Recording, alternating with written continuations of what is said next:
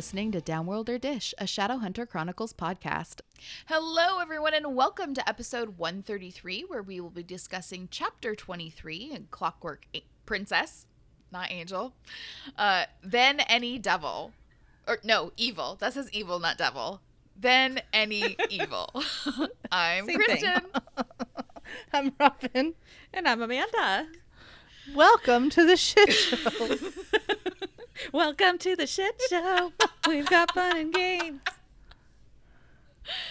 yep. Pretty much. Oh. Welcome to Yeah.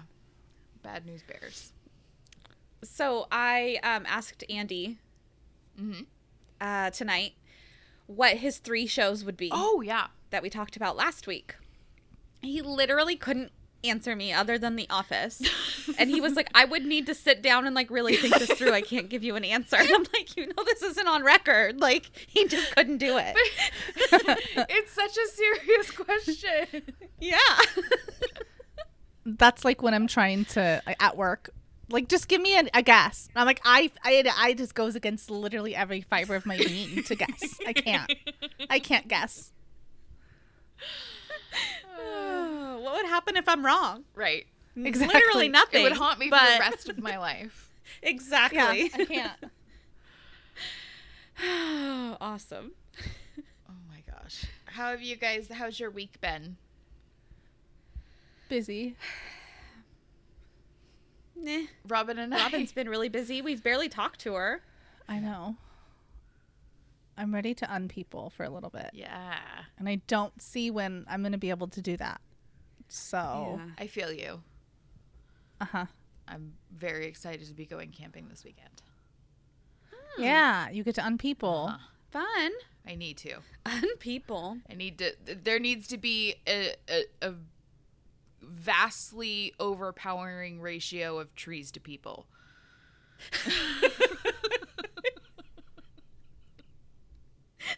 Are you tent or are you using your trailer? Tent, No, our Okay. trailer is completely gutted and like.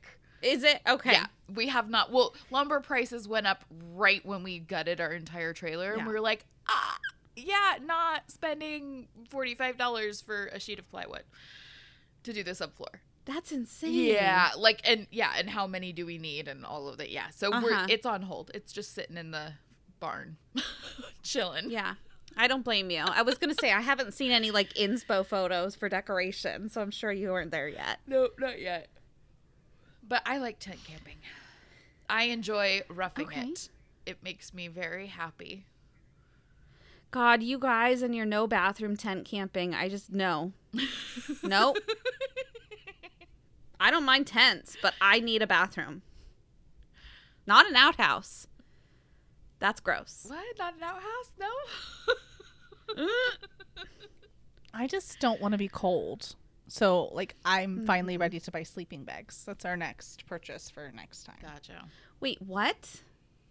We're just using comforters and fuzzy blankets and stuff, Wait. and it is too cold. Oh my god! You are a big camper. I'm surprised you don't have that. That's crazy. You know, we just you've never. always had lack of storage too until you just Uh-huh. bought your house. Yep. Crazy. Yeah. I love I love getting excited about like camping equipment. Like when you go to a garage Mm-hmm. sale and you see something and you're like, "Oh shit." Like I also just Yeah. love a good deal. I Yeah. I got to use that. my food mill for the first time today. I'm so happy. I'm I'm like I'm so fucking happy. Cuz we picked blackberries out in the backyard and then we made blackberry jam. So got to use it. I'm like it was $6 Yeah. and it's You're like, what is that? This is what dreams are for made of. real. for real. Like I get giddy every time I u- there is nothing that brings me more joy than a good deal at Goodwill on like kitchen shit. Because people get shit and they don't know they either don't know how to use it or they're like I got this for one project and I'm never fucking doing it again and I'm getting rid of it. So many so, good shit, good shit. It's good stuff. Goodwill. yeah. Uh, So I'm glad I talked to you about the bread. Like, I want to get a bread maker, and you're like, go to Goodwill, and I'm like, I'd never even thought about that, and it was great. Yep. My sister in law was just telling me she like bartered, not bartered, she haggled, I guess, for a bread machine at a garage sale. And the lady kept pronouncing Cuisinart wrong. And she was like, this lady doesn't know what she has. So I was able to get you know, kind of a good deal. I mean, she still paid like 20, 25 bucks for it. Yeah. But, you uh-huh. know, so the lady got some good money. Yeah. So funny. Mine was like 17 bucks, I think. Yeah. Yep. That's awesome. It's it's the good stuff. I'm excited because we only have one day left of stupid August. I just spit because I'm so done with this heat. I'm ready to make bread and like eat pumpkin stuff. Okay, I'm that basic. I am ready. Dude, I wore a sweater the other day because I was just like, it's cold enough in the morning. It was way too warm for me to be wearing a sweater, but I I was like, this one's like, it's kind of an open weave, so like it's okay. There's a breeze. it's also Angora, but there's a breeze. Oh God. Yeah, it was like 81, I think, this morning at nine when I was unloading stuff from my car at our warehouse today. I'm just like, dude, this is. I mean, okay, we don't live in Arizona. Come, don't come at me, Arizonians, Texans. right? Okay. We live in the Pacific get it. Northwest. yeah. But it It's also hasn't rained in like 50 days. Yeah. So- It's not our status quo. right. I I miss the rain. yeah, but anyway, Robin had like birthday party and all kinds of fun stuff. Mhm. So yeah, I'm excited. Everybody else was excited. It was fun, but I am. Those decorations have been up in my house since a week. They've been up for a week. And it might say happy birthday with Sonic stuff for another week. I don't know. I'm Mhm. just. Bleh. like Andy's mom from Toy Story. Can we leave it up till we move? Sure. Who gives a I love shit? it. Yep. but my kid's been sleeping in his own room, which is great. I have my bed. I feel like a human. Nice. Amazing. That's good. Nice. So happy Yeah. for you. Right? That's a big step. well, it's been Yeah. what? You've had a child kicking you in the neck for the past like what, 12 years? Yeah. Yeah. 11. Yeah. Yep. hmm you deserve it. Awesome. you deserve Yeah. to be comfortable. Yeah. Now you just need your husband to go out of town so you can have the whole bed to yourself. right. Wahaha. I love it. I love it. Oh my gosh. All right, guys. What do you we have we have a doozy for you. We sure do. so what do you guys say we cut the chit chat and kick things off with Robin's recap? Previously on Downworld or Down. Okay. We're winding down and wrapping up the book like a Midwesterner with a, welp, it's getting late.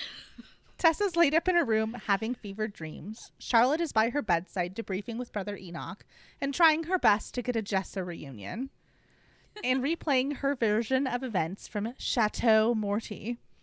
We seal up the potential plot holes about Tessa turning into Optimus Ethereal, and Charlotte moves on into the drawing room.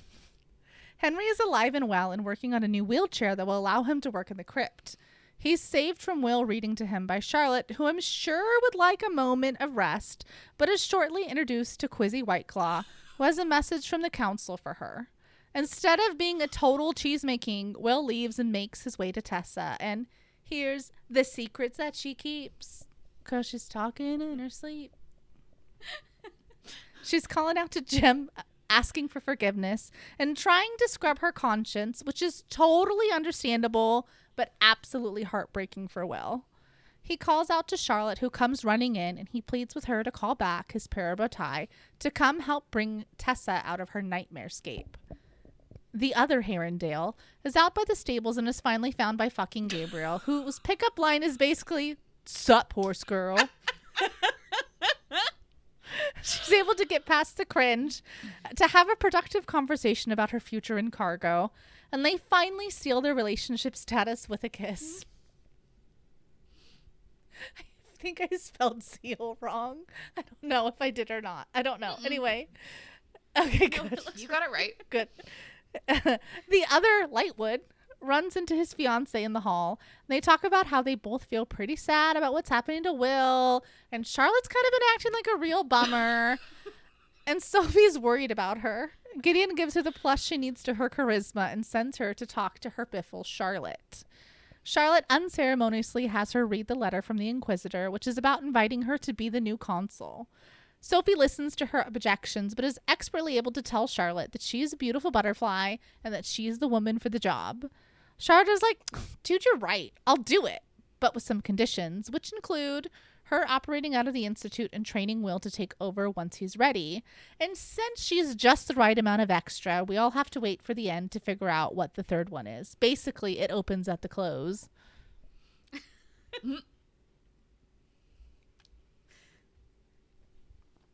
Oh, that was the end. That's it. The end. The silence was me listening. oh my god, you guys. It's been a long Make it one. stop. It's been a long one. So, buckle up, Buttercup, because today we're reliving the most emotionally devastating breakup of my life, and I've been divorced, so.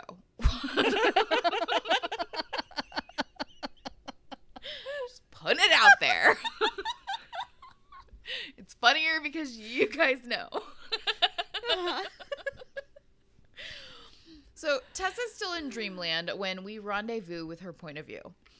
Uh, briefly, she wonders if it was all a dream, but that at that at the blip, but at the memory of Will's bump and grind, uh, quote, guilt and sorrow drove through her like a spear. But like, why? I don't understand. Cause like, there ain't nothing wrong with a little bump and grind.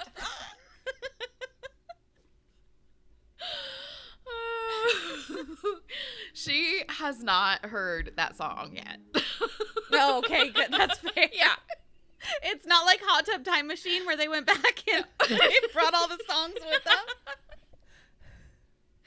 It's like um, from Back to the Future. It's like a little too like whatever for you, but your kids are gonna love it. So yeah, we're not off to a warm and fuzzy start, okay? So cutting through another bout of raging fire, this heavenly fire that's like just pulsing through her, I guess. Uh, she tastes something cool and sour, a tisane, if you will. and she comes to gasping, a common reaction for, for brother Snackariah. I'm guessing. Like I'm just I mean, I'm just throwing it out there. oh, She probably had like that's like the mom wake up. You know, you're like when somebody wakes you from a dead sleep. yeah, dude, that happened to me thrice last night. Damn. that's the worst. Yeah. I don't like it. So it takes her a beat to gather the courage.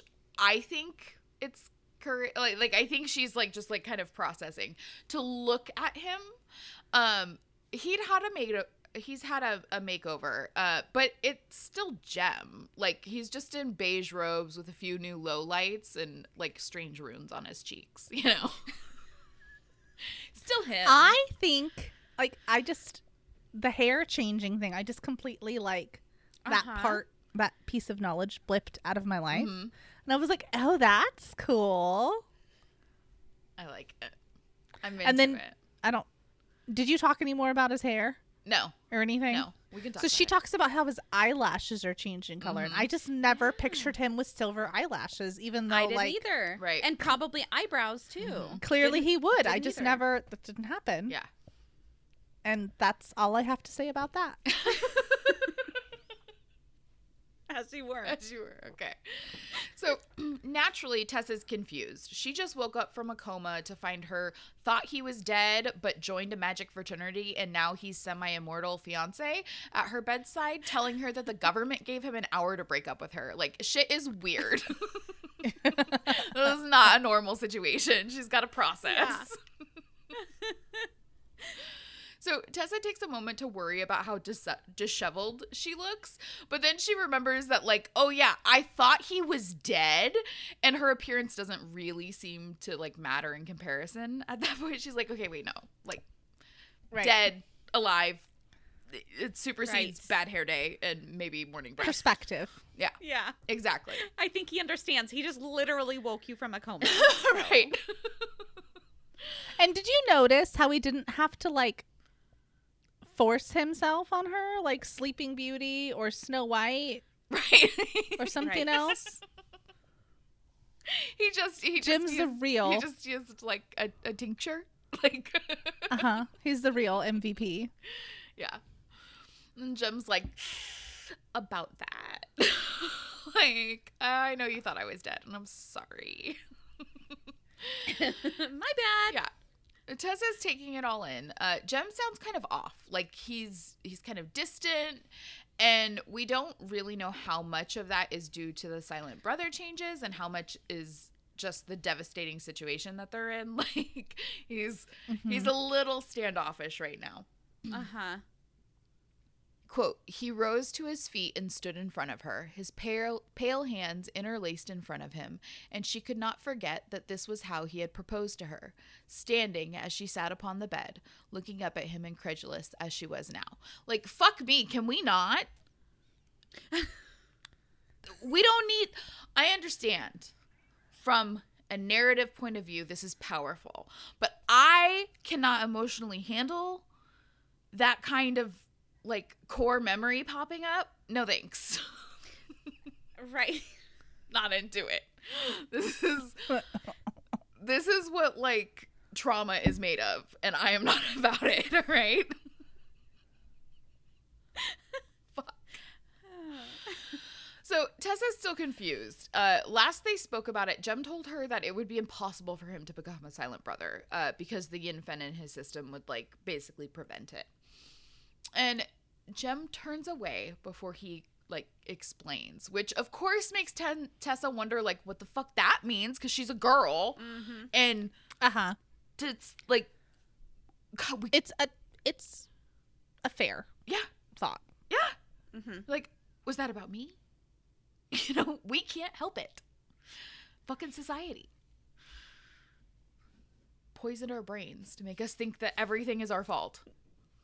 Do I need to apologize? Yeah. Your mic cut out, so all we could see was the feminist rage on your face, but we couldn't hear the words. We just knew we'd agree with you. Right. what? the- yeah, that face says we agree.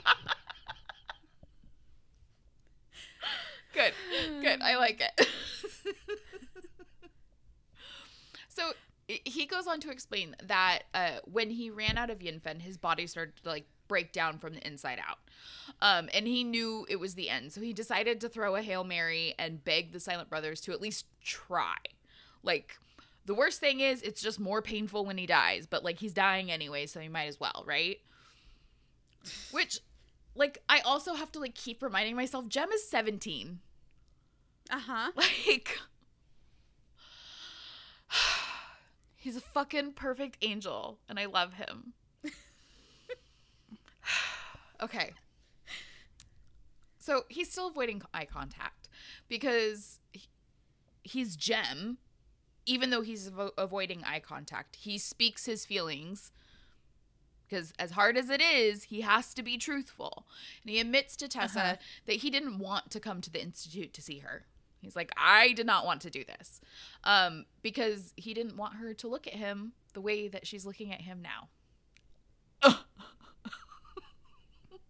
What the fuck? Well, People. saying goodbye is hard. So Uh-huh. Right, right. it's better to avoid, in my opinion. Yeah. Anxiety. And Tessa's like, dude, cut me some slack. I, I was. Ah. cut me some. But it's true. A little double wrote is entendre. She's like, cut me some slack. I was fucked when I thought you were dead, which also is true. I mean, and obviously, I'm stoked you're alive, but I have to be honest. Like, you've changed, bro. brother, actually, brother. Bro sigh. Yeah. He's like, yeah, I know. I'm a freak. I'm not even human anymore. Tessa's like, not having it. This is Jem after all. He's more human than human. More human than human. Okay, sorry. I got you. so, but uh she says she oh, why does she say this? Why does she say this?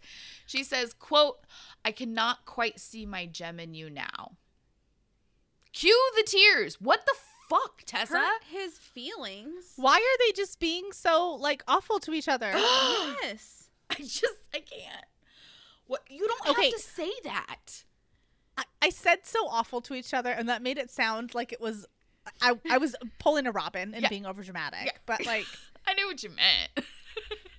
don't say that. Uh huh. Jem is being awful to himself, and Tessa's also being awful to Jem. Yeah, she's agreeing with him. Yeah. Stop it. Tell him he's a beautiful butterfly. Right? Come on, pull a Sophie. Yes. God. I just. You can see him. He's there. Mm-hmm. I have a little. I get what she means. Like, he's like, he's distant. Mm-hmm. He's not like the passionate Yeah. Jem. Like, I understand, but like, and I also get that, like, you're a teenager, and of course you're going to say shit like this, but it hurts my heart.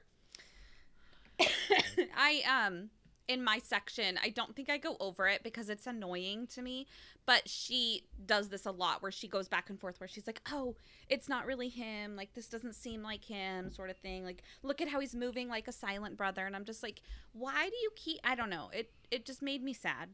I think I I think I wrote some about it also. Okay. mine. Almost like Yeah. she's like justifying, like making herself feel better. I don't know. Uh-huh. Yep. Not that it's We'll not unpack something that. I would do if I were in her situation. Of course I would. Like, you know, constantly compare and be like, what's different? You know, and you're like analyzing. It's like scanning Yeah. for. That's true. I guess we're in her head. yeah. Except for that, she said it out loud. You're not my Jem. Right. Don't say that shit out loud, bro. Those are inside thoughts. it's Uh-huh. absolutely, absolutely. Tell Sophie after. yeah. That's what girlfriends are for. Yeah. She's still learning. She's still She is, learning right. about having girlfriends. so Jem's hurt, but he pushes on, uh, like still half apologizing as he explains that he had no choice. He didn't want to abandon either her or Will, and it was the only alternative to a funeral pyre he had. Like that's all. That the it was a last stitch attempt. It was all we had. Like I just had to make the Mhm. choice. And this is basically ripping Jem's still beating heart out of his chest, but he continues, giving voice to his deepest fears and feelings. He says, quote, But I know that but I know what I would lose. I knew what I would lose, he said. Once you understood my music, now you look at me as though you do not know me at all, as though you never loved me. Fucking somebody hold me. right? Where's Tony Danza when you need him?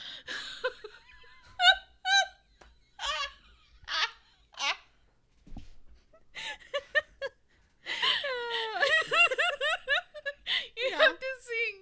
And Hold me closer, Tony Danza.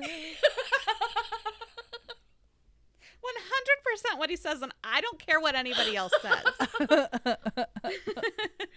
Those are the lyrics. it's weird that he gets it wrong every time. I know. so awkward, right? Dancer.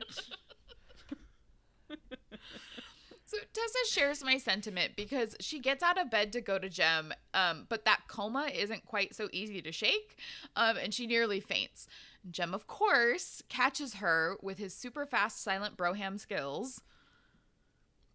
Uh, and honestly, I'm thankful for the break from all the feelings talk. Like, I needed Yeah. a second. and Tessa notes the differences in him, like as he's like holding her uh he's not as skinny but he also doesn't feel warm so like a twilight vampire i'm not sure Mm-hmm. uh, but his heart still beats right so so he's not a so Twilight he's vampire. not a twilight vampire okay. He's also not made of glitter, it sounds like. No. So there's probably that. I mean, she wouldn't be able to tell because he's inside, Right. not in the sun. That's true. and it's london That's it's very point. dreary Yeah. yeah. so he doesn't smell like he Say used to mostly because he smelled of like his drugs before Um, but you know, details, whatever. That's what I thought too. Yeah. like he doesn't smell like the brown sugar bitch. it's like it's like your boyfriend quit smoking and you're like he doesn't smell like cigarettes anymore. like what?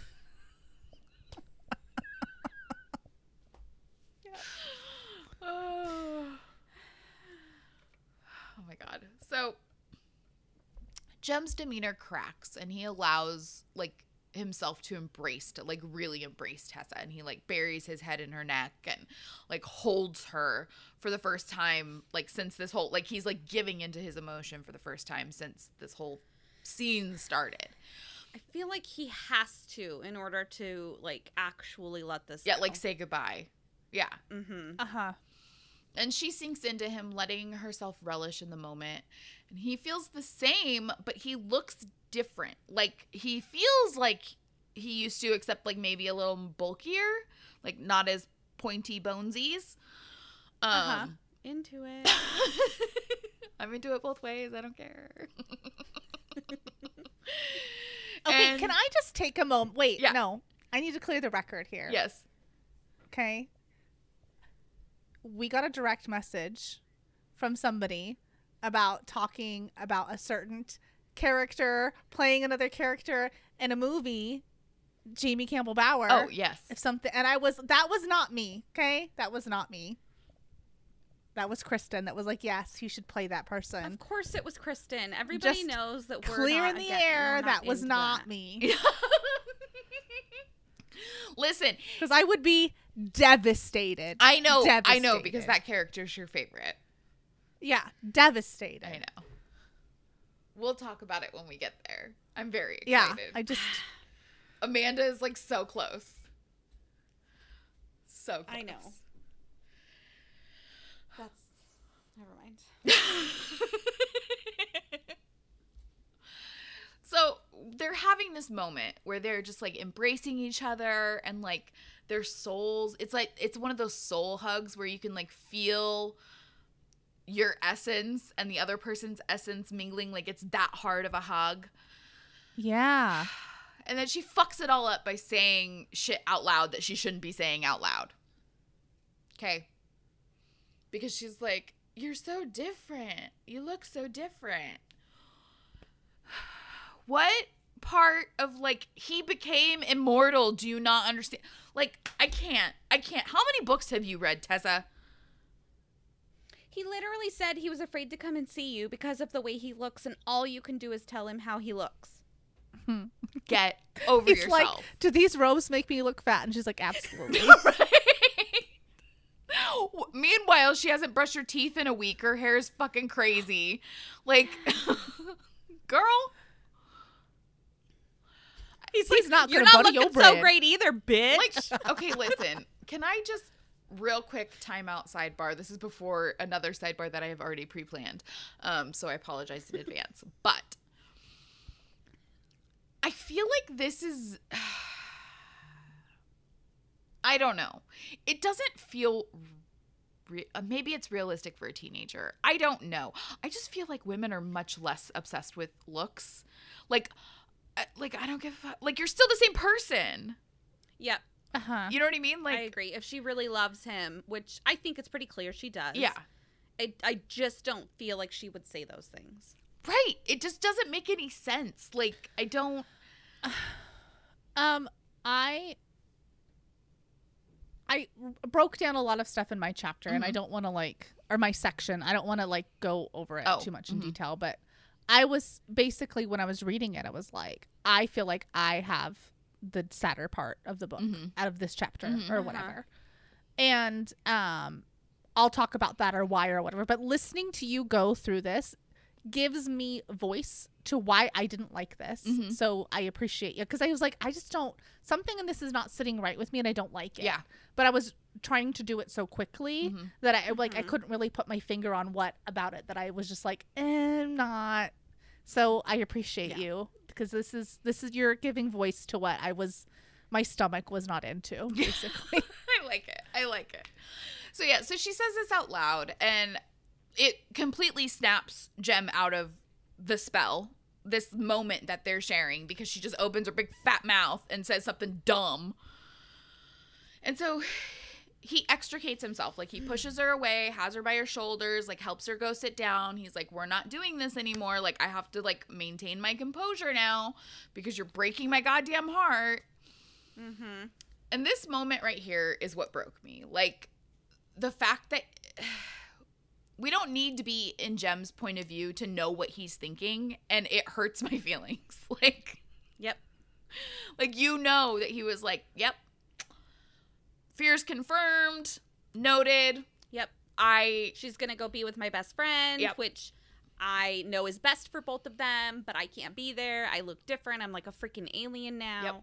Like it's very sad. it's fucking mm-hmm. heartbreaking. Well, and I'm assuming, okay. I just want you two to know Mhm. that if I was on my deathbed Mhm. and I came back as an immortal being, I would expect you to be happy that I was alive instead of dead. Yes. And it doesn't Yes. sound like that's happening. Well, it, Yeah. because every time she says it, she backs it up with, "But you're so different." Like, what the fuck? Huh? I love you, but Yes. You did a great job, but yeah. um, why is that? Why is that the status of do? No, thank you. By the way, in the office same. setting or whatever it is, like you compliment and then correct. Don't do that. No. That is condescending. Don't do that to me. Yes. Sorry. Same. Ugh. Okay. So they continue their conversation about Jem becoming a silent brother, and we get the deets, right? So the Yin Fen made things harder, but it didn't prevent him from making the transition to silent brother, um, and taking on the the main runes that are on his cheeks. However, the drug isn't completely out of his system, so there there will be some runes, like the most powerful ones that the Silent Brothers use, that he'll never be able to bear. Um, therefore, he'll never fully be one of them.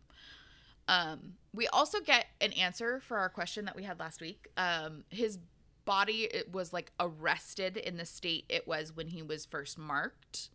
So Okay. that's why like the Yinfen is the small amount of Yinfen that was still in his system is just still in his system. It's just dormant, I guess. Uh-huh. Mhm. Interesting. Storing it for later. So you'll be an 80 year old silent brother. Yeah. So, but gotcha. but he also like is he says it'll take him longer to like train and like do all the things that they can do.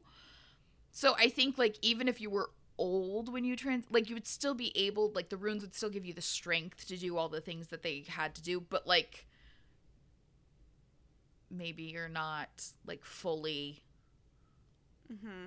He said something like reading minds and stuff. I think Mhm. right. Like that's not going to be as easy for him or Yeah. something like that. So Well, and some of that's probably not having access to that same library of runes to be able to give him the tools to do Mhm. that stuff. yeah. okay. And so then she, Tessa asks, she's like, so they're not gonna like sew your eye or cut out your eyes and sew your mouth shut or like, and he's like, I I don't know. I can't answer those questions because I don't know. Like, I'm gonna change certainly during this time, but like. I've given myself over to them completely. Like it's not up to me anymore. I've I've relin- relinquished all of my control over my life. Like his future is no longer his the way hers is hers. And as a silent brother, he can't marry or have a parabatai. He has to go live in this creepy underground city with a bunch of like old dudes without eyes, and he can't play music. Like it's the worst. It's literally describe he describes as like a prison. Like it's Yeah. the word all the only benefit he's gaining is that he's not gonna die. Uh huh. And like I mean, he's trying to ex- like express this to Tessa and I I feel like if Tessa fully comprehended her own situation in this moment and the fact that like she is immortal and Mhm. they've been telling her but I don't think it's like sunk in yet, you know? Right. Uh-huh. I, I feel like she might view this interaction differently if that had kind of settled into her because like Uh huh. a hundred percent jem knows that and that's why he's Oh doing yeah. this Yeah. like Mhm, of course. it's it's but she's not seeing it and like so she can't really recognize what kind of a sacrifice he is making just to make sure that he is in a world that she's in. Mm-hmm. Like it's heartbreaking. It's fucking heart. Yeah, he's I, given I mean, he's all of his literally gonna go sit in the dark in a cold, like you said, underground creepy city. Well, as we we don't at this moment in the literature, we don't know if he's going to keep his eyes or not. Right. And so if he keeps his eyes, I'm going to assume he will see normally. And so Mhm. he's literally going to be sitting in the dark. Like I- guess they have witch lights and stuff, but like I feel like I don't have I don't know if we ever get in a point of view of a like fully fledged like brother Enoch, Mhm. let's say yeah, and I'm sure they see the world differently because they have to be able to because they have to walk, Yeah. you Yep. know, and know where stuff and is, and, diagnose things and things like that. and you know, and he might not ever be able to have that like plus on it. Mhm. So you know, he's really could potentially be hindering himself. He doesn't know because we don't know if he's able to take the rune that happens to give your vision to be like that. Right. Mm, right. Yeah. It's it's awful. But Tessa knows that there's something more, so she just keeps picking at the scab. And she's like, Jem, you look like you feel guilty, but like I don't know why. So are you guys ready for me to read this part? Yes. Oh, I think so. Boy. He closed his eyes. This is why I did not want to come. But I am not angry. I did not think you would be angry, Jem burst out, and it was like ice cracking across a frozen waterfall, freeing a torrent. We were engaged, Tessa. A proposal, an offer of marriage is a promise, a promise to love and care for someone always. I did not mean to break mine to you, but it was that or die. I wanted to wait, to be married to you, and to live with you for years, but that wasn't possible. I was dying too fast. I would have given it up, all of it up, to be married to you for a day. A day that would never have come. You are a reminder, a reminder of everything I am losing, the life I will not have. To give up your life for one day of marriage, it would have not it would not have been worth it, Tessa said. to him it would have like that's the that's the part that like and I think for Jem in this moment, it makes it so clear that she doesn't love him the way he loves her. Uh huh. I would hope so.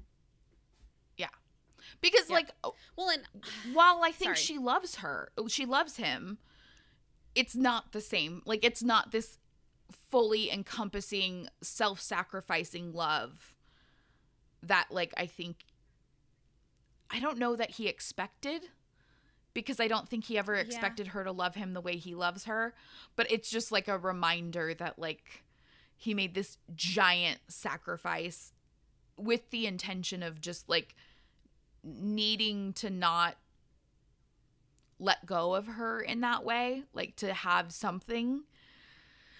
it's just yikes. Not that she didn't sacrifice herself in in the same way of like she was willing to go to the magister. I mean, she didn't end up doing it that way, but she was Mhm. willing Uh-huh. to do it, but like that was also something she said when she was you know, comfy in the institute, right, right? That it was a sentiment that it wasn't, she didn't follow through with it, obviously, but Mm-hmm. not that they would have let her. But it's also Of like it, it's one step removed, right? Like it's not as Mm-hmm. real. Well, and Real, yeah. she has a she has something to fall back on. Mm-hmm. Exactly. Mm-hmm. Something, yes, to- someone. Mm-hmm. you know? Yeah. the best way to get over someone is to get under someone, is what someone once told me. yep. I think that's what she's done. Oh, she definitely has. and then Tessa's conscience rears up its ugly ass head and reminds her that she fucked up big time. but instead of Yep. keeping that shit locked the fuck up and letting it fester, she thinks this is a swell time to like unburden herself. And she's like, I really need to talk to you. No. No. Dude, we're all screaming no right Yeah. now. Yeah. So I'm going to start off with a quote. And Tessa says, It's about Will. About Will and me. Stop. He might not be able to Like, read I feel- minds, but he Yeah, he might. He obviously also ain't no dummy. So he can sense what's going on. Anytime somebody's like, I have to tell you something, it's not good. Mm-mm. And um, we just need to stop you right there. Okay. Uh-huh. And so he does. He cuts her off and he's like, Yeah, I know he loves you. Shh, Way to rub it in. Thanks. and she's like, Oh, you were talking about me with Will? He didn't even tell me that. Like, I didn't know you guys like talk about me. Yeah. What did you say? Do you like my hair? Jesus. okay, and she tries to go on. And sorry, I did talk to text on this, so there's no punctuation. this is me rambling. So I'm having a hard time understanding myself. She goes on to tell him, like, I don't want to keep a secret from you anymore. And he just completely stops her, of course. And he's like, he asks her, Do you love me? And of course, she does. So she tells him how in love with him she was, um, but also that she loves, like, sh- she is in love with him. I think she says still, like, I did love you and I still love you, but I also love Will. And I can't explain it, but I love both of you, like, basically, like, with my whole heart. And he's like, then say no more. I don't want you to put images in my head. I'm going to be alone a long time, and I don't want to be thinking about that. As we just established, he's going to be in the dark and he wants to think about you, not you with his bestie. Dude. So, yeah, he's like, Will is basically me anyway. So I hope you guys get to love each other, and I need you to be there for him because this whole like silent brother business is going to be a struggle for him. So don't tell me your secrets. Just be there for each other. It's just so, so big of him. It is. It like it is, but also like Tessa, what the fuck are you doing? Exactly. So it takes him saying that for her to realize that some secrets are better left unsaid. Like they're uh, better left to be burdened by the person that has them. Yes. Exactly. Yep. Yes. You get to keep a little bit of this shit to yourself and make him feel a little bit less bad. Okay, PSA. Okay, if you're breaking up with somebody and the relationship is over, you don't need to tell them that you cheated on them. That's for you, not for them. Like all Yep, you're to you're do is hurt them. feel better. You're just trying to make yourself feel better. So fucking live with it. Yep. Sorry, there's something in my eye. Yeah, so she decides to go um, with telling him that she doesn't know how she's going to go on without him. Like, I'm just going to move on this conversation, finally. I don't know how I'm going to go on without you, blah, blah, blah. And he agrees, saying that he doesn't want to leave her either, but if he stays, he will die. And I'm like, I know. Like, stop beating a dead horse. We've talked about it. We know that you would die. Like, he just keeps repeating that throughout this. And I'm just like, we get it. Like, I'm sad. It's sad, but dude, we know. I think because he's waiting for a reaction from her that he's not getting. Uh-huh. Okay, that's fair. Or to like remind he's there. himself that like my own this was This my was only right option. decision. Like I have to Yeah. accept this. That makes sense. Well, because Jem has been so like as a character, he's been such a rock. Every Mm-hmm. situation he takes in stride. Like he doesn't let anything get to him, and this this is like the biggest, most horrible sac. He's sacrificing every single thing he loves. Absolutely. just to It's worse than prison. Yeah, Mm-hmm. it's awful. Yeah, I don't know. He just he sounds like me when there's some really juicy cheese may, and I just can't stop thinking about it. So I just keep bringing it up, and my husband's like, "I know you you said that." Basically, like stop talking about. It. I don't know why you keep telling me the same thing, and I'm like, because I just can't stop thinking about it. That's Yep. that's him. so, um, she tells him that like, duh, he has to go be a silent brother. Like, you can't just die. Obviously, this was the best decision. And um, she pulls a will, and she tells him that um, if he d- doesn't go, then she's gonna tell him that she hates him to basically like force him into leaving, sort of thing. So annoying. Like he was really not going to go just because he said that. It was just it was odd. This is childish is what it was. It was very just I don't know. So she's like I want you to live even if I don't get to see you. And he's like, "Oh, you'll see me all right. I have to go to Silent Brother Academy and distance myself from you, basically. but when I get back, things will, I'll probably, things will, I will, everything will probably be pretty different. And I will not be Kristen's, I mean Tessa's, Jem anymore. Oh, he'll always be my Jem. Do-do-do. You will always be my Jimmy. He'll always be my baby. Yes. Uh, yeah. He reminds her of um, when the Silent Brothers typically call upon, uh, when the Shadow Hunters call upon Shadow. You know what I'm saying. Mhm. Shadow Hunters ask the Silent Brothers to like come hang out during like first rituals and parabrotai weddings. That's what I'm going to call them. when someone is dying, when children are born, you know, big events. Silent Brothers can't just show up and put their feet up on the ottoman and ask for a Coke. Like they have to be summoned. there needs to be a reason for them to be there. So Charlotte obviously can't just like start summoning him all the time to come hang out at the Institute. So she'll see him, but it'll be in like an official capacity, basically. Right. Not like I need a liter of cola. It's for a cop. Yeah, Leader Cola. yeah. It's for a cop. Oh, so eventually they agree to meet, which obviously this is all his idea because he's so fucking thoughtful.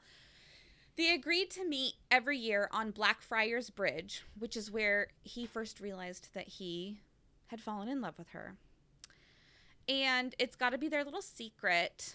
Um, and it might only be for like an hour or so once a year. But Tessa's down. She's like, any chance I can get to see you, let's do it. That sounds fucking romantic as hell. Finally, Into it. acting like Yes. Did it give either one of you guys anxiety that they didn't like solidify dates or anything? Yes. Absolutely. Like we'll go on the 23rd of October every year. Right. Like I need At to know. or something. I need yes. to know with the time and the place because how the hell else are you gonna know the time and the place? Yes. They probably had that conversation when we weren't on the page, but I still want to know. fair. Are you? Mo- who's moving shit? Not me. Oh, it might have been me. Uh, no. Is what? it you? No. I don't know. It was like going up and Yeah. down. Oh, Mine's it still doing- is. Why? That's weird. Do you see that? Uh huh. Is it you? Wait, it might be my cat. Hold on.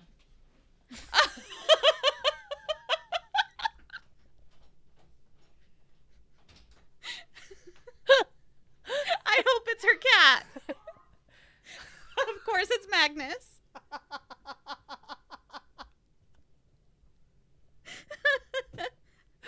Oh Oh. my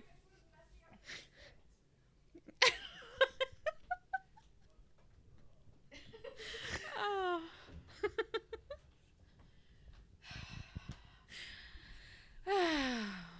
I'm not is cutting that out. That was no. Magnus the cat that was great. interrupting. Magnus had to insert himself into this Yeah. chapter in some way. Yeah. He needed the comic relief. Uh, okay, so they agree to meet. They don't establish a time, just like in the movies. It's ridiculous. Like, yeah, let's go to dinner tonight. Okay, bye. Stupid. I agree. so then it's over. He just like leaves. He's like, okay, bye. Which to me, I know that we have been recording this here podcast for about 50 minutes now, but that was not an hour. I feel like that probably all took place in like 10, 15, maybe 20 Yeah. minutes. You get an hour. And he was so irritated that you couldn't just love him that he was just like, all right, I'm going to go hang out with Will. Bye. Willie, you're a real drag. Yeah, you're a bummer. like, use your hour. Exactly. Because I'm sure that he could take five minutes to go say bye to Will. Also, You could have he's, like laid in bed and cuddled. He's got the strength now. I know. Like, he's got a little bit of he's going tone to now. prison. Give him his last conjugal. Like Jesus. Conjugal visit. I mean, I know it, it's awkward now because there was a thing with Will, but you know, Well, he's different now, so whatever. I roll. I roll. You Okay. think that would let Kristen stop her? Mm-mm. no, no, I do not. You're like, I love you more than she does. I know. Come to me.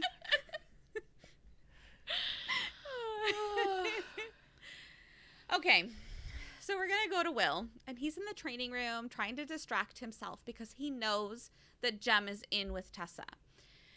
Because, like, he's like, yeah, I'm the one that asked Charlotte to arrange this, but now that it's happening, I don't like it. It Huh. feels icky. It's not my favorite. so if I were him, I'd be like standing by the door of the institute waiting for him so I could give him a big squeeze. Mhm. I don't know. Like I think feel like I'd be waiting for him not hiding. But obviously Jem knows him very well because he's like Will's throwing knives and it's reminding him of Jem in the training room and blah blah blah and like cuz Jem helped him learn how to throw knives when he first got there. And so then he glances at the fire and he's reminded of a time when he was teaching Jem a card game while they were sitting by the fire. And this is all very romantic, by the way. this is what Tessa should have been doing. Right. But anyway, yeah. And he remembers that while they were sitting by the fire playing this card game, he Jem wins. And so Will throws a fit and throws the cards into the fire. And then Jem like laughs it off and is like, ha ha, ha you're not gonna win that way. And I'm just like, bro, that was fucking annoying. Mhm. you just threw a huge toddler fit. Well, and he said it said he had to steal the cards. Yeah. Like, so you went through Can't even all put 'em that effort to get them. Ridiculous. so dumb. But he's remembering it and how funny Jem is and all of that good stuff. And um now his mind goes to like the now basically.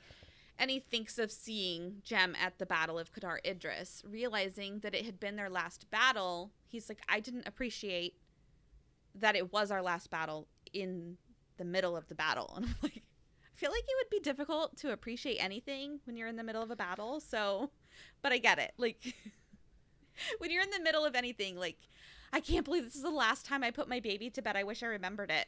Yeah, but it probably fucking sucked. Mhm. They probably were like an alligator, so it's fine. Like-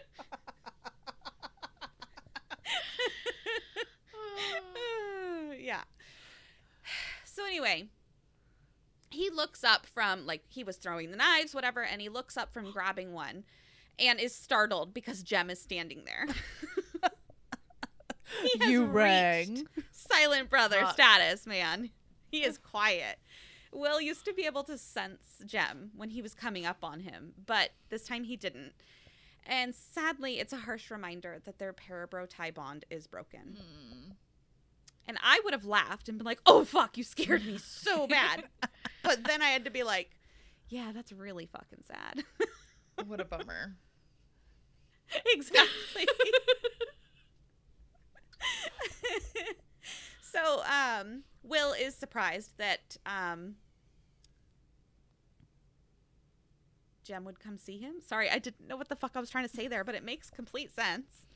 Anyway, Will's surprised that Jem would take the time to come and see him. Like, he thought he was just there for Tessa, I guess. I don't know. And he's like, but you're here to see Tessa. Like, what are you doing up here? And Jem was like, bro, you don't think I saved some time for you? That bitch doesn't even care about you, clearly. Okay, listen. You actually wrote, Will surprised that Jim would come see him. Dumb. and so, but I feel like that was you, like actually, because you're talking to Tex. Like that is that was a legitimate reaction. dumb. That's dumb. yeah. Obviously, I went in and not all of it was talk to text, but I think this was. And I went in and did punctuation because I was like, this is going to be confusing. Clearly. I feel like talk to, talk to text should put punctuation in there, by the way. you have to say Like, it. Yeah. You can. It's dumb. That's stupid. Can't can't you like um what is that thing that Google has that fixes your Grammarly. Yes, Mhm. can't you Grammarly my talk to text? Anyway. The red lines underneath. Uh-huh. So, anyway, Will wasn't sure that Jem would come to see him because Jem had left right after the battle without even a high five. Didn't even do their special handshake. And Jem was like, Bro, how do I say bye bye to you? And Will suggests, like, the Shadow Hunter way. And I can't obviously say this the Ave, Ake, Vale, Mhm. whatever. Their farewell. Mm-hmm. But Jem points out that those words are for death and recites the poem, because apparently there's a poem in Latin that some dude said over his brother's grave. it's really sweet. and the take from that is that Will is surprised that Jem had memorized the poem because music wasn't was typically his thing, not words. But he's like he's saying it, and as it comes out, he's like, "Oh," and he catches himself. He's like, "Ah, damn." I guess being a silent brother would change that. My bad. Why are y'all stepping in the shit? I know. I feel like he's probably just Jem is probably like, here we go again. These motherfuckers. You know? Round two. Yeah. Fight. So Will starts acting awkward, at least in my opinion, because he just put his foot in his mouth, I think. And um, he's like, Oh, by the way, your violin's in the music room. Want to go grab it so you can take it with you? But no. Jem's like, I can't take it with me, bro. So I left it here for some other shadow hunter to enjoy it later. And Will's like, Oh, I see how it is. You didn't leave it for me, huh? And Jem is like, Well, it would be pretty rad if you would like take it and care for it. But like, I also left you my Yin Fen box in your room. so you can at least have that. And Will's like, um, that's kind of an odd and cruel gift, my brother. Like, why would you give me that? Um, Jem reminds him it wasn't always used for drugs. So there is a little bit of meaning behind the box, which it seems interesting that he used it for drugs because it was his mother's. Mm-hmm. I don't know. That just. eh. So, I'm going to read what he describes about the box because I can't paraphrase that shit. so, excuse my pronunciation. Kuan Yin is the goddess depicted on the front.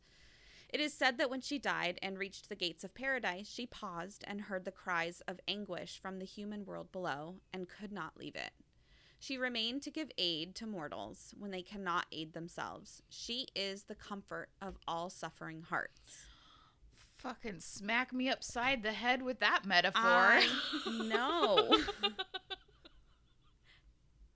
It's sad to think, basically, like Jem received comfort from that when his mother died, mm-hmm. and then Mhm. now he's using it to comfort Will because he's leaving. It's just like, I know. Yeah. But also, like, this it's been a hot minute, right, since they've been back from Cadair Idris. Uh huh. A hundred percent Will has been sleeping in Jem's bed. Like, head headcanon, I believe it. Like a hundred percent, he's like, I want to still smell him. Like he is in love with Jem. Like I know that, like we don't, Yeah. Like, but all for all intensive and purposes, like he's in love with Jem. well, there's this act like a pa- I, I think it might have been at the beginning of your section, Amanda, where It was in mine, yeah. he's basically like he was in the training room because his he didn't want to go into Jem's bedroom anymore Oh, because all of his stuff Mhm. was gone and now it was just an empty room and how, how dare they forget about Jim? It's like not his anymore. And so he's in the training And- room because Yeah. I agree with He you. says church won't even sleep in there Uh-huh. anymore because it's just not even. He sleeps outside the door, which is fucking it's devastating. Uh-huh, but he won't Animals go in are there. amazing. Yeah. Uh-huh. But so I agree with you though, because it's like, how would he have not noticed the Yin Fen box in his room? Right. So maybe he is. So you know, I don't imagine his room is ginormous that he wouldn't notice something like that unless, unless it's like he went through something traumatic and he's distracted. Right. I don't know. I mean, there's that. Whatever. yeah. okay, so as sweet and thoughtful as this gift really is, Will is fucking pissed. And he's like, okay, but like a box isn't gonna comfort me, and neither will your pretty little words that you're about to use to try to make me feel better about this. I need you, my parabro tie. I need you more that now than I ever did before. And Jem moves across the room and like looks out the window like he's in a music video. just like pulls back the curtains and he's just, Ugh, you don't need me, is what he tells him.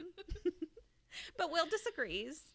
Jem always saw the good in Will and made him feel better about himself. So Will's like, who's going to see me like that now? And to me, I'm like, obviously things have changed in your life. You are obviously not going to treat people like shit anymore because you don't have to, literally. Uh huh. so people are going to see you for the good person that you are. So like you've got that going for you. Hmm. So hopefully someone will see you, the real you. Yep. Ow, dang it. I ripped my headphone out of my ear. Okay. Will finds Jem's broken parabatai rune and my broken heart. Okay. Mm-hmm. That's what he does. He like looks at it and it's also withered, like scarred or whatever. And when Jem speaks, it's with a hint of his old voice and it's super sad and emotional. And what Jem says to him is, of course, the icing on this cake of sorrow. And he tells Will that he has to have faith and like be his own mirror. Like you need to be yourself. Okay. and this is what I wrote for my thing because I knew I was going to anyway. I need a minute here in this part of my life. And I had a really hard time with this chapter. Like emotionally, I was crying Mhm. to myself. And I think it's um like it's a reread, obviously. And I knew from the beginning that Jem was gonna die, quote die. And um this time the part of the book just hit differently. Cause like the first time I read it, I was just happy that he was actually alive Yeah. Yeah. and I didn't like delve too much into this part and um it wasn't as sad as it is now and also I am older I have uh built built longer and stronger relationships with people. Like you and like Kristen and I have like we've been friends literally for 25 years. It wasn't like we weren't friends then but um it's just not knowing what those relationships would mean as the years go on and like what people do for you. And like this is just like super hard okay? This is worse. This is worse than tessa. This is worse. Okay. Uh huh. Yep. Spend your hour with Will. Yeah. exactly yeah. yeah back to your regularly scheduled programming okay I'm getting misty So- now. Yeah. I i, I know I Stop. know. Stop. Hammer on. Hammer time. Okay. Will tells Jem that he isn't sure he's going to be able to do that. And since when he first came to the Institute to hunt shadows, Jem was there shortly after, and he doesn't even know how or what it means to be a shadow hunter without him. Like, I don't know how to do this without you. And Jem makes his way closer to Will, and he, as in Will, uh, thinks about how he has never been this close to a silent brother before, and it seems like a real bummer. Okay. They have itchy clothes and their skin's cold, which in turns makes me think that like he's always cold. And as much as I despise when the weather outside goes over like 75, it's definitely not a testament on how I like to live my life. I just love slippers, cardigans, blankets, and knit hats, okay? Yes. I want the cold weather, but I still want to be warm. I don't want to be cold all the time. Let's just decide. I'm trying to break up the sorrow, okay? yes. So Jem lifts Will's chin up, which is totally you're you nailed it. They're in love with each Yeah. other. That is a total girlfriend thing. I feel like he used two fingers too. Uh-huh. That is not. Yeah. Like, Look at me, baby girl. Look me in the eyes and tell me you don't love me. Okay, anyway. I was reading this part like for my reread, and I was like, Kristen's getting her dream. Yep. Literally. Yeah. so Jem lifts Will's chin up to look at him, and there is an aching in his bones that this might be the last time um, his Jem would ever touch him. And he flashes back to a bunch of stuff that they used to do together, like, like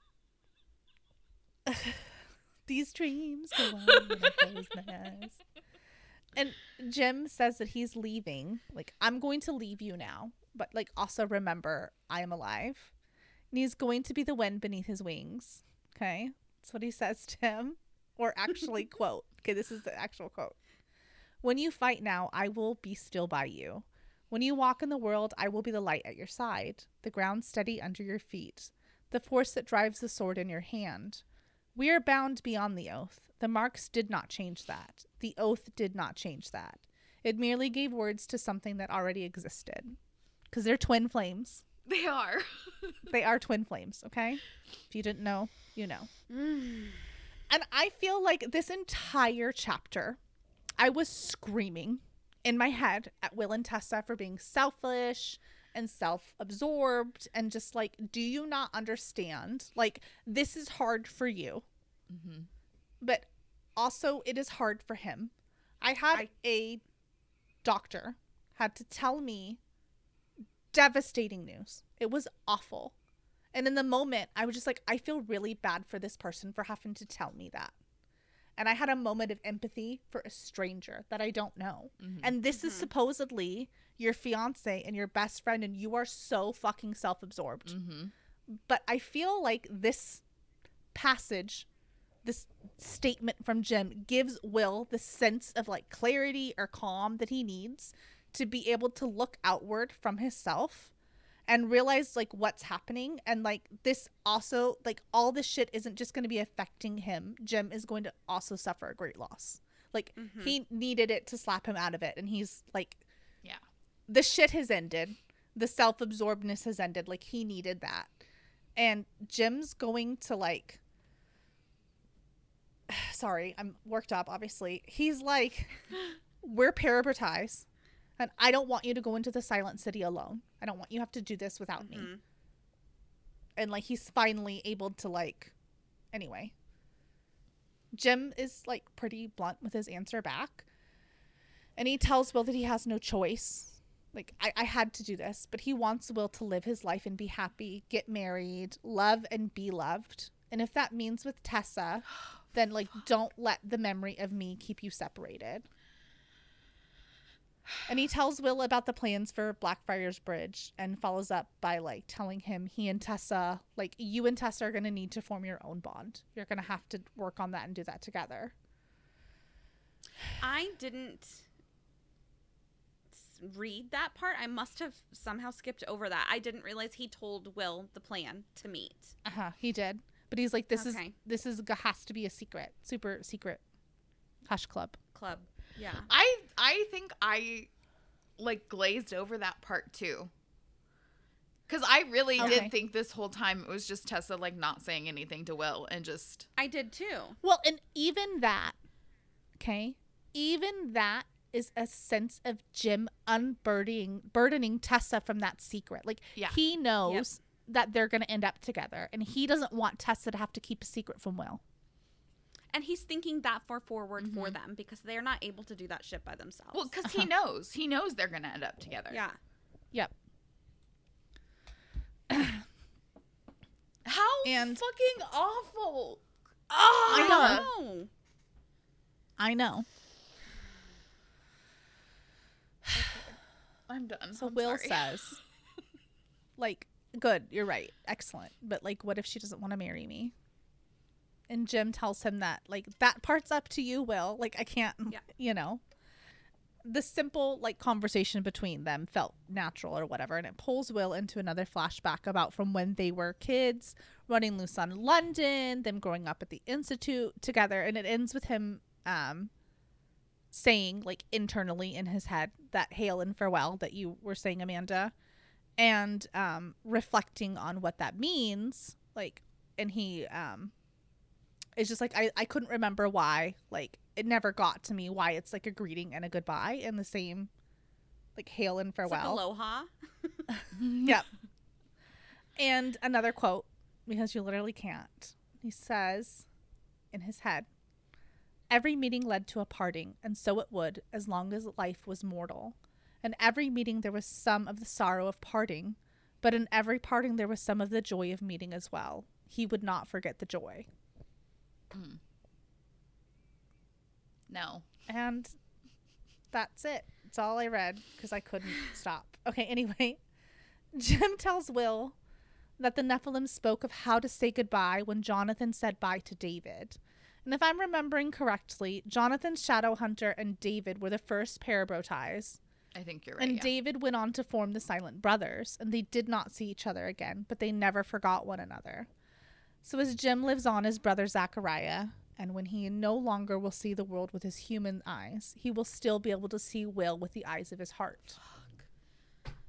Their love story is more beautiful than any other YA love story. So much more. Yeah. I started getting in my head, like, can you imagine coming up with the idea or like pitching the idea of Silent Brothers? Yeah, and we'll just like X their eyes out and like they will just talk in your mind, right? It'll just be super cool. They were just But really high. with the yeah. they were on Well, bro, what if you could see colors? Yeah, but then you go and you're like with the eyes of his heart, and I'm like, oh fuck, you I, got me. I know, I know.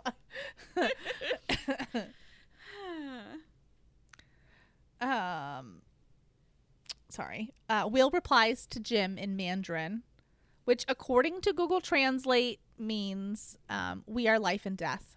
That's what Google could be wrong. I translated it wrong, but that's what I got him up with. And then closes by saying, "Go in peace, James Carstairs." They have a moment. when they look- my wor- last words would be to you guys, but It would not be that. yeah, I think it's fitting for what they both I- I need. think so. But Mine probably would be like bye Felicia or something. yeah, bye. Just kidding. Yeah. Um, they have a moment where they look at each other in silence, and then Jem pulls the hood up of his silent brother robes and turned to the door. And Will closed his eyes, not wanting to see the moment where he would be gone and Will would be alone. And then he says, "Sorry, I pulled the microphone away from my face." Um, and then it says in the thing, when the place where his parabatri rune, it doesn't say parabatri, but that's what I did, flared with sudden pain when the door closed, he told himself that it was a stray ember from the fire. Oh, fuck. And Dude. That is the last part of this sad, sad sadness from this chapter. Oh my god. Okay. I, I lied. There's a little bit more of the sadness. Yeah. Okay. so Will sinks down to the floor and he's against the wall, like slumped against the wall, listening to the carriage drive away and the gate shut. And of course, it's hammering in. We are dust and shadows as it closes. Like that's what's on the gate. That's what he's hearing. And Charlotte came in, and Will fights back the urge to remember. Like he starts to remember Charlotte introducing him to Jem for the first time in the training room, but he like tells his brain, he's like, "No, we, I can't do this right now. Like you, you, you need to stop. Like, don't."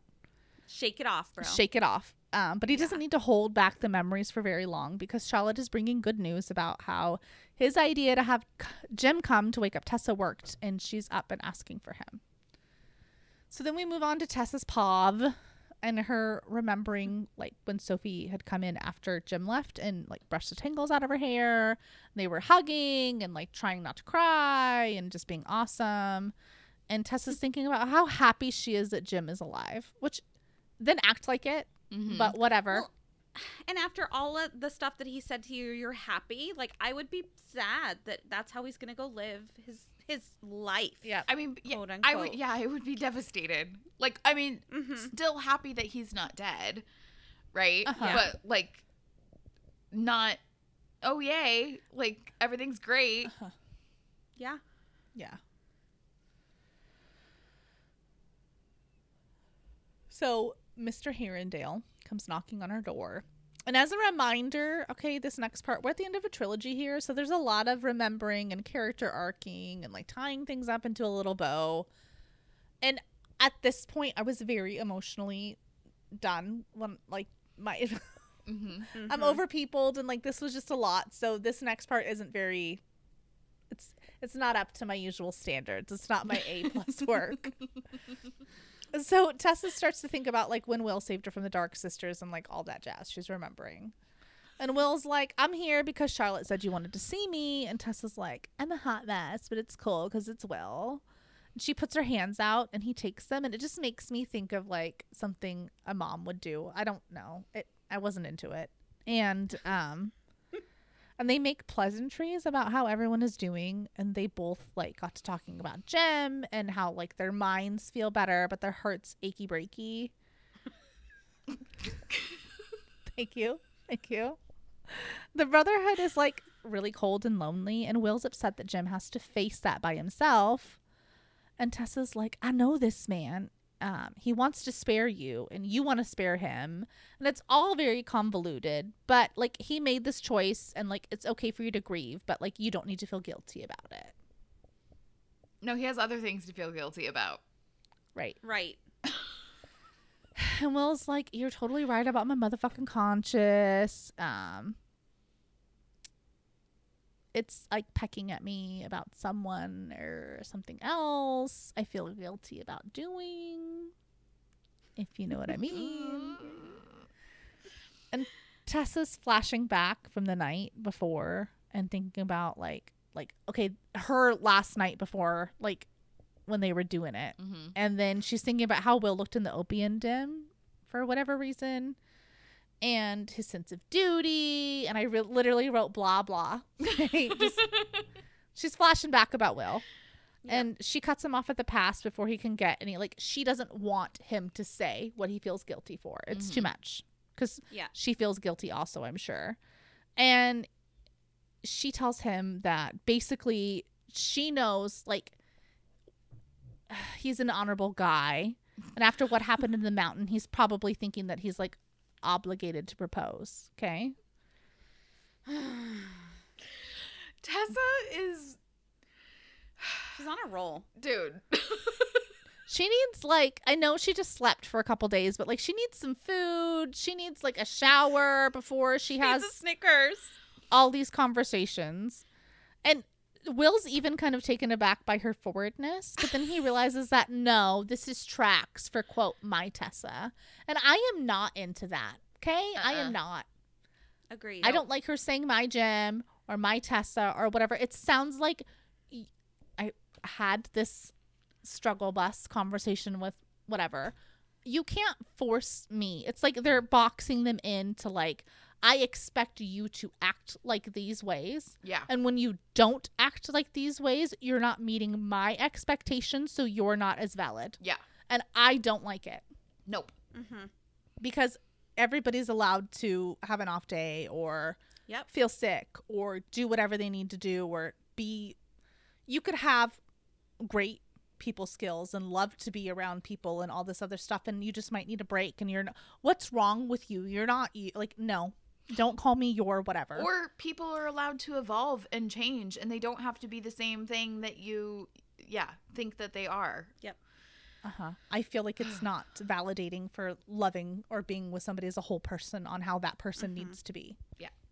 i don't like it Yeah, I agree. That happened to me once. Somebody said something in front of me to my husband. It was like, "Your girl," and I was like, first of all, I am his wife, okay." But second of all, I do not belong to him, and I like went on in front of all these people, and it was just, it was awkward. It is but such it is no, thank you. such an Amanda thing, and I love you so much for it.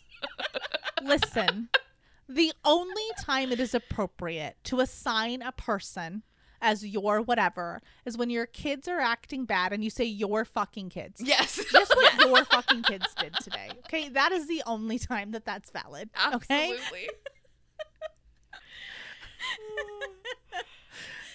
Oh, sorry great. for the tangent, the tirade. The gist here and this whole thing is that Tessa knows that Will would do something like propose because of what they did, and she knows that he would probably like in her head she's like, I, I bet he'd probably be propose because he wanted to, but regardless, there's so many like high strung emotions running around for them.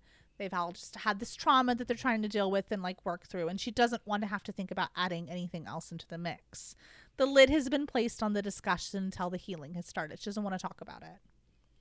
And Will agrees by saying that, um, like, you're the wise one. You're the owl. Sorry. And um, he wants to do something to help her. Like, I want to do something. I want to be productive. I want to help you, unless you want me to go. So she'd suggest reading to her. You could read to me, and I'm sure, like, she'll appreciate it more than Henry. I guess you could say that. for sure. For sure. and the way that this this chapter the the words in it aren't written like any of the other chapters. It sounds very much like a Winnie the Pooh book to me. Like, and that was how Pooh what da da. So it's basically like, and that was how Will became sat in an armchair, whatever. It's Yeah, I did notice that uh-huh, part. Yeah. But basically, Will goes and sits in the armchair. He's reading David Copperfield to Tessa, which was like a book that sh- was on her, her TBR, basically. and I'm um, needing to get around to it. yeah, exactly. So Tessa's laying on her side on the bed, like looking at Will, staring at Will, watching Will read to her. And we're getting this from Charlotte's point of view. Mm. And because she was going to come in and talk to them or whatever. So she opened the door and peeked in. She sees the scene unfolding in front of her, and her, like, mommy heart gets full because she was really afraid after how she found Will that he was going to be really upset, obviously, about about Jim and leaving and everything and justifiably upset. But she's like, okay, well, Tessa's going to like soothe that ache in his heart that he needed. And like, Mhm. my mama heart's full. And she's just glad that they have each other. And that's that.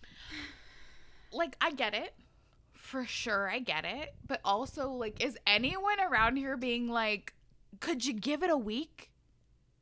Yep. I agree. Like I mean, Yep. I don't know. Especially Sophie, because obviously at the beginning of this, she had feelings for Jem. Mhm. So you would think that she'd be a little more protective in that way. Yeah. I mean, I don't know. like I get it. Like it is what it is, you know, and everyone knows that they're they love each other and it they have this weird there's this weird like love triangle like where all the love Mhm. is going every way but like right but uh-huh. like it's only romantic in certain ways you, you know what i mean Right. i mean so so they say I, I still don't buy it i think i think they would have made a perfect throuple but I mean, for me, the thing that gets me on this is we saw like an, I could be reading it wrong because it's my interpretation of the text, right? But it's like like when I pointed out, Will had this moment of clarity where he could like see a, apart from his feelings and how things are impacting him. Like the chapter before when I said like I liked how they did that with Sophie where she was like, "Oh, damn, this is going to be awful for me." But wait, Mhm. no. Rah rah, sh- Mhm. whatever, Charlotte. deserves it. yeah It, we didn't get that from Tessa, I don't think. no I agree. And we might have got it a little bit when she's talking to Will about Jem, mm-hmm. but not to Jem himself. And like, I feel like her character deserved that. Yeah. I feel like her character arc, and I don't know if this was necessarily intentional because she's immortal, and so like her maturity is like gonna develop over time, and like that sort of like you know what I mean because it's like she's not Mhm. human in that way, but I feel like given her story arc, her self development should have been greater at this point Yeah. for sure. Yeah. I agree. And I, I like Tessa as a character. Mm-hmm. For Me sure. I feel like we kind of shat on her, I guess, on this. But I feel like she didn't get the writing that she could have had.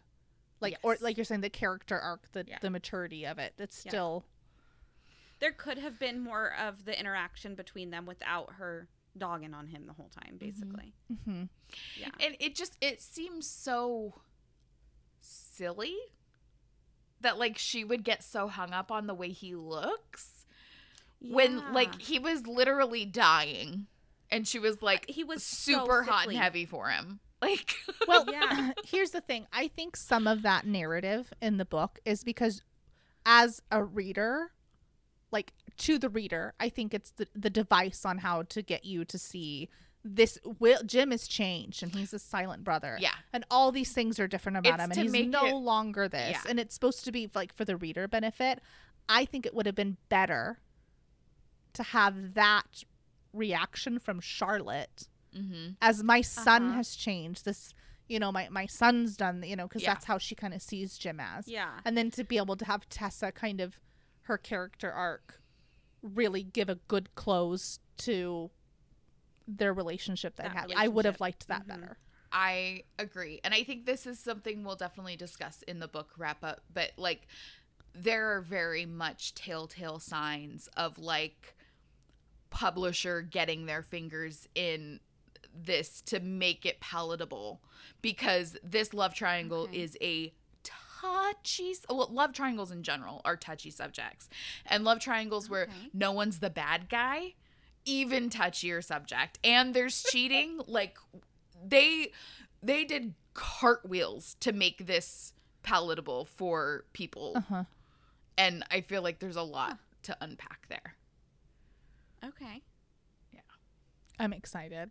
but i agree with you i think in doing so they did not do Ch- tessa justice Uh-huh. I feel like it ends flat for her. yep Mm-hmm. But I don't know. Yeah. Anyway, make sure that you read chapter 24, The Measure of Love, for next week's episode. We're almost done. We're almost done. Sad. All right. For behind the scenes content and the latest updates, check us out on Instagram at Downworlder Dish Podcast. We'll see you next time. bye Bye.